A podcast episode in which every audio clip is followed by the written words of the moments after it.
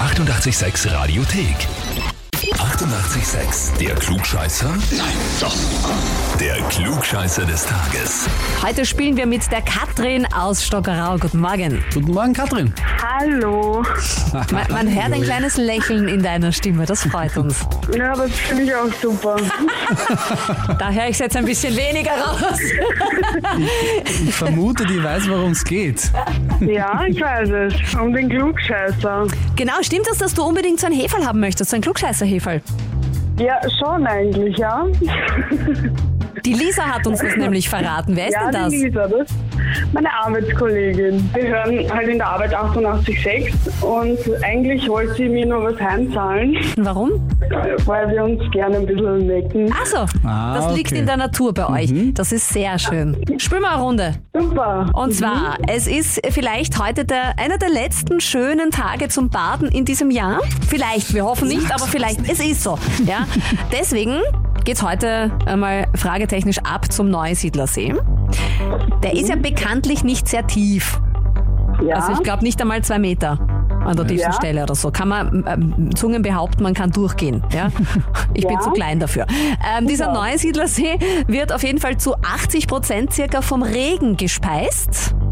Das Mhm. heißt, wenn es wenig regnet über einen längeren Zeitraum, wird auch das Wasser im See weniger. Und zwischen 1856 und 1871 circa war der Neusiedlersee sogar komplett ausgetrocknet. Die Frage ist jetzt, was wurde da aber trotzdem in diesem Seebett sozusagen gemacht? Wofür wurde, da, wurde das verwendet, wie der Neusiedlersee ausgetrocknet war?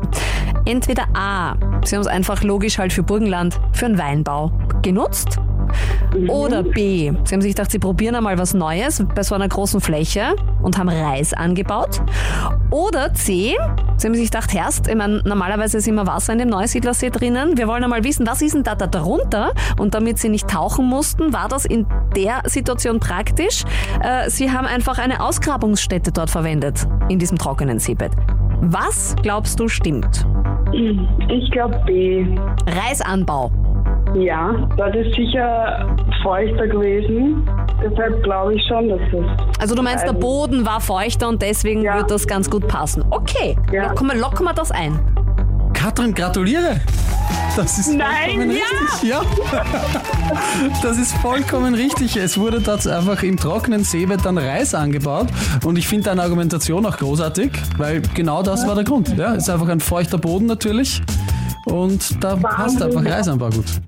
Ich bin richtig, Oh ich bin richtig beeindruckt, ja. gibt's- Nämlich auch so hergeleitet, verstehst? Gar nicht. Super. Ja, meine Eltern haben eine Landwirtschaft, deshalb vielleicht. Ah, du kannst dich freuen, du hast dein heiß ersehntes Klugscheißer-Heferl, das kriegst du und eine Urkunde obendrauf. Ich freue mich.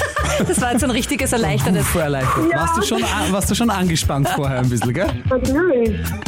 Sehr schön. Kein Grund dafür, du kriegst das Heferl. Wir wünschen dir viel Spaß damit. Und gratuliere, Katrin. auch. Da ist jetzt ein riesengroßer Stein abgefallen, eine riesengroße Last kommt Hat davon, man oder? gehört, ja. Sensationell. ja. Wir können euch auch helfen, dass euch, wie sagt man, Laste, Läste, Lä- Steine Lasten? vom Herzen fallen. Machen wir, machen wir so, ja? Ja, genau. Also wenn ihr auch Klugscheiße in eurem Umfeld habt, die unbedingt bei uns mitspielen müssen, die unbedingt einen Stein vom Herzen haben wollen, dann meldet sie einfach an auf radio886.at. Die 88,6 Radiothek. Jederzeit abrufbar auf radio886.at. 88,6. Eighty-eight, sex.